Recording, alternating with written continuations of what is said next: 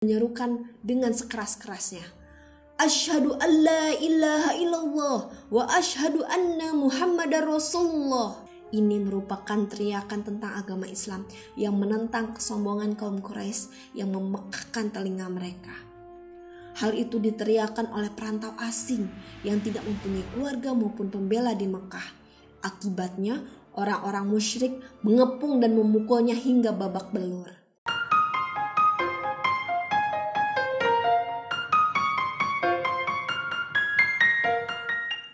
Kita jumpa di podcast Curhatan Emak Hijabar.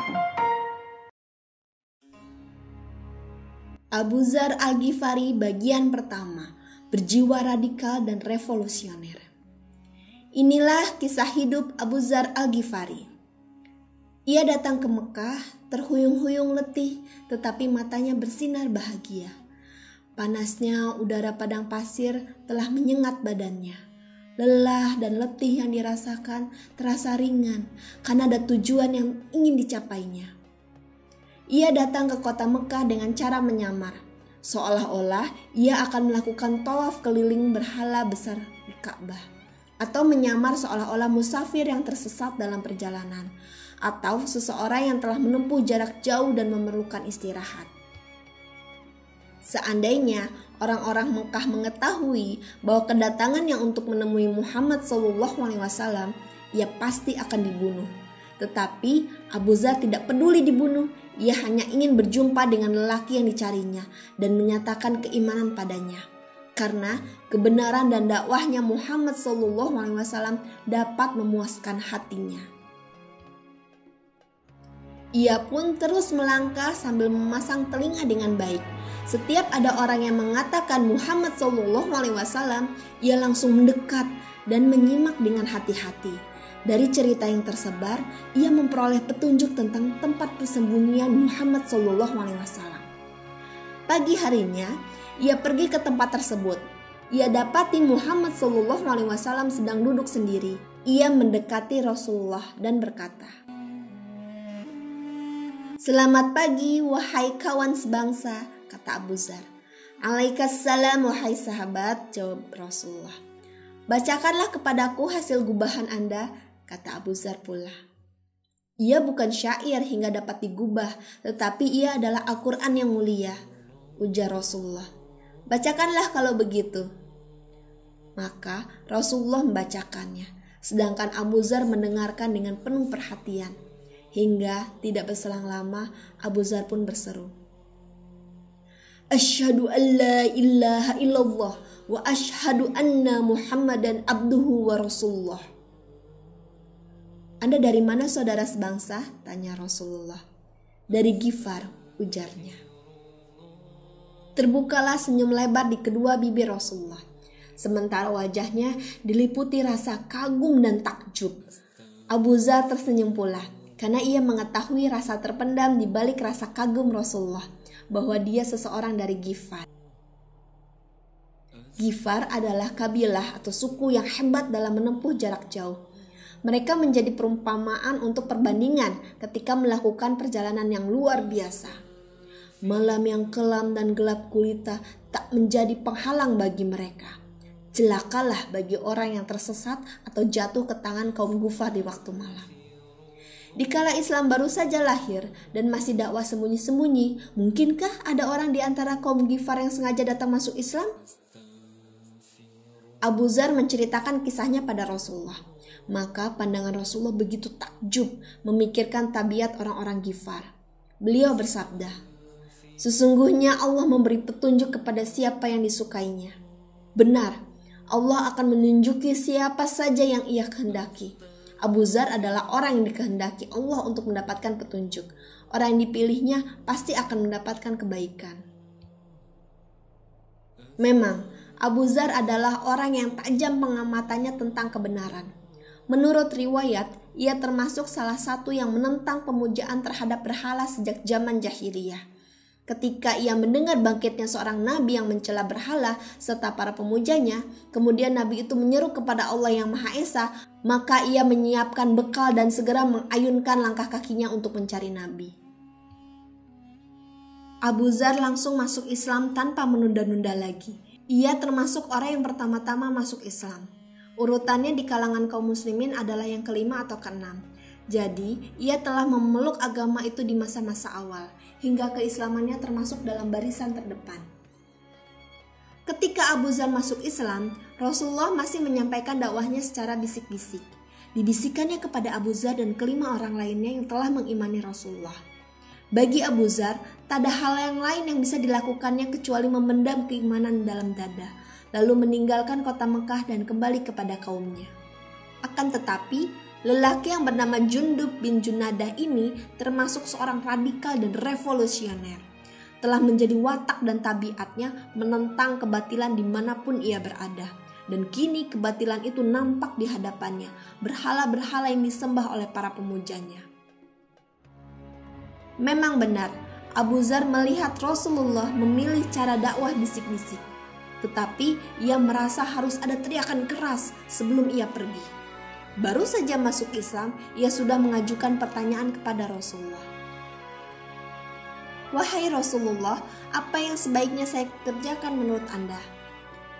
Kembalilah kepada kaummu sampai ada perintahku nanti, jawab Rasulullah. Demi Tuhan yang menguasai jiwaku, kata Abu Zar, saya tak akan kembali sebelum meneriakkan Islam di depan Ka'bah. Begitulah dia, punya jiwa radikal dan revolusioner. Abu Zar pergi menuju Masjidil Haram dan menyerukan dengan sekeras-kerasnya. Ashadu an la ilaha illallah wa ashadu anna muhammadar rasulullah. Ini merupakan teriakan tentang agama Islam yang menentang kesombongan kaum Quraisy yang memekakkan telinga mereka. Hal itu diteriakan oleh perantau asing yang tidak mempunyai keluarga maupun pembela di Mekah.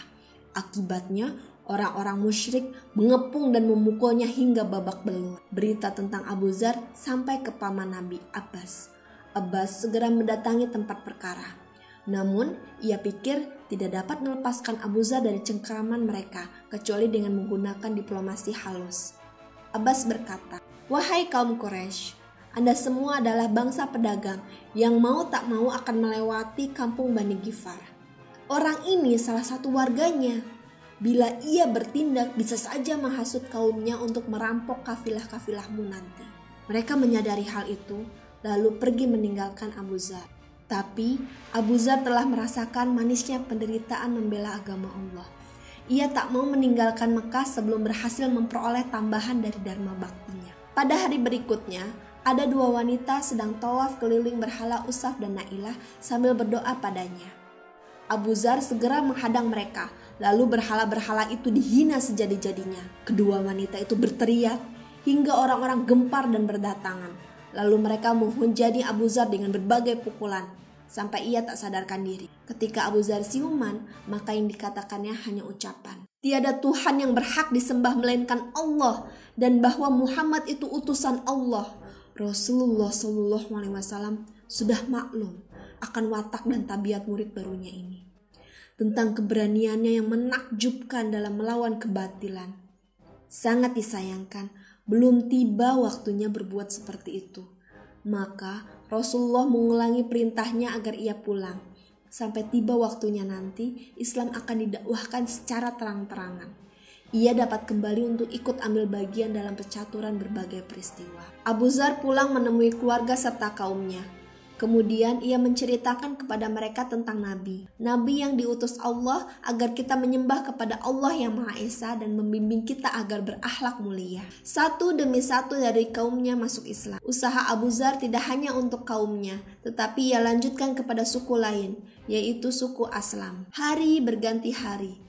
Rasulullah telah hijrah ke Madinah dan menetap bersama kaum muslimin. Pada suatu hari, ada satu barisan panjang yang terdiri dari para pengendara dan pejalan kaki menuju pinggiran kota Madinah. Kalaulah tidak ada suara takbir yang bergemuruh, tentu mereka sudah disangka pasukan tentara musyrik yang mau menyerang kota. Rombongan besar itu sudah semakin dekat. Lalu mereka masuk ke dalam kota dan melangkahkan kaki ke masjid Rasulullah dan rumahnya. Ternyata rombongan itu adalah kabilah Gifar dan Aslam yang dikerahkan semuanya oleh Abu Zar al-Ghifari. Semuanya telah masuk Islam dari laki-laki, wanita, orang tua, remaja, dan anak-anak. Rasulullah semakin takjub dan kagum. Sebelumnya, Rasul takjub dengan kedatangan laki-laki dari Gifar yang menyatakan keislamannya. Dengan sabdanya, sungguh Allah memberi hidayah kepada siapa yang dikehendakinya. Maka sekarang yang datang adalah seluruh warga Gifar yang menyatakan keislaman mereka. Telah lewat beberapa tahun lamanya mereka berislam. Mereka diberi hidayah Allah melalui tangan Abu Zar. Ikut pula bersama mereka suku Aslam. Dahulu, suku Aslam adalah raksasa garong dan komplotan setan. Kini mereka beralih rupa menjadi raksasa kebajikan dan pendukung kebenaran. Nah, bukankah sesungguhnya Allah memberi petunjuk kepada siapa saja yang dikehendakinya? Rasulullah memandang mereka dengan wajah berseri-seri, diliputi haru dan cinta kasih. Beliau menoleh ke suku Gifar dan bersabda, Suku Gifar telah digofar, diampuni oleh Allah. Lalu beliau menghadap ke suku Aslam dan bersabda. Lalu beliau menghadap ke suku Aslam dan bersabda, Suku Aslam telah disalam, diterima dengan damai oleh Allah. Abu Zar, dialah mubalik ulung yang berjiwa bebas dan bercita-cita mulia. Rasulullah menyampaikan ucapan istimewa kepada Abu Zar dengan sabdanya, Takkan pernah lagi dijumpai di bawah langit ini orang yang lebih benar ucapannya dari Abu Zar. Kebenaran yang disertai dengan keberanian, itulah prinsip hidupnya Abu Zar. Benar batinnya, benar pula lahirnya. Benar akidahnya, benar pula ucapannya. Ia menjalani hidup secara benar, tidak akan melakukan kekeliruan. Kebenarannya Abu Zar bukanlah dengan cara bisu, karena bagi Abu Zar, kebenaran yang bisu bukanlah kebenaran. Menurut Abu Zar, yang dikatakan benar ialah menyatakan yang hak dan menentang yang batil. Kecintaan pada yang hak dengan mengemukakan secara berani dan melaksanakan secara terpuji.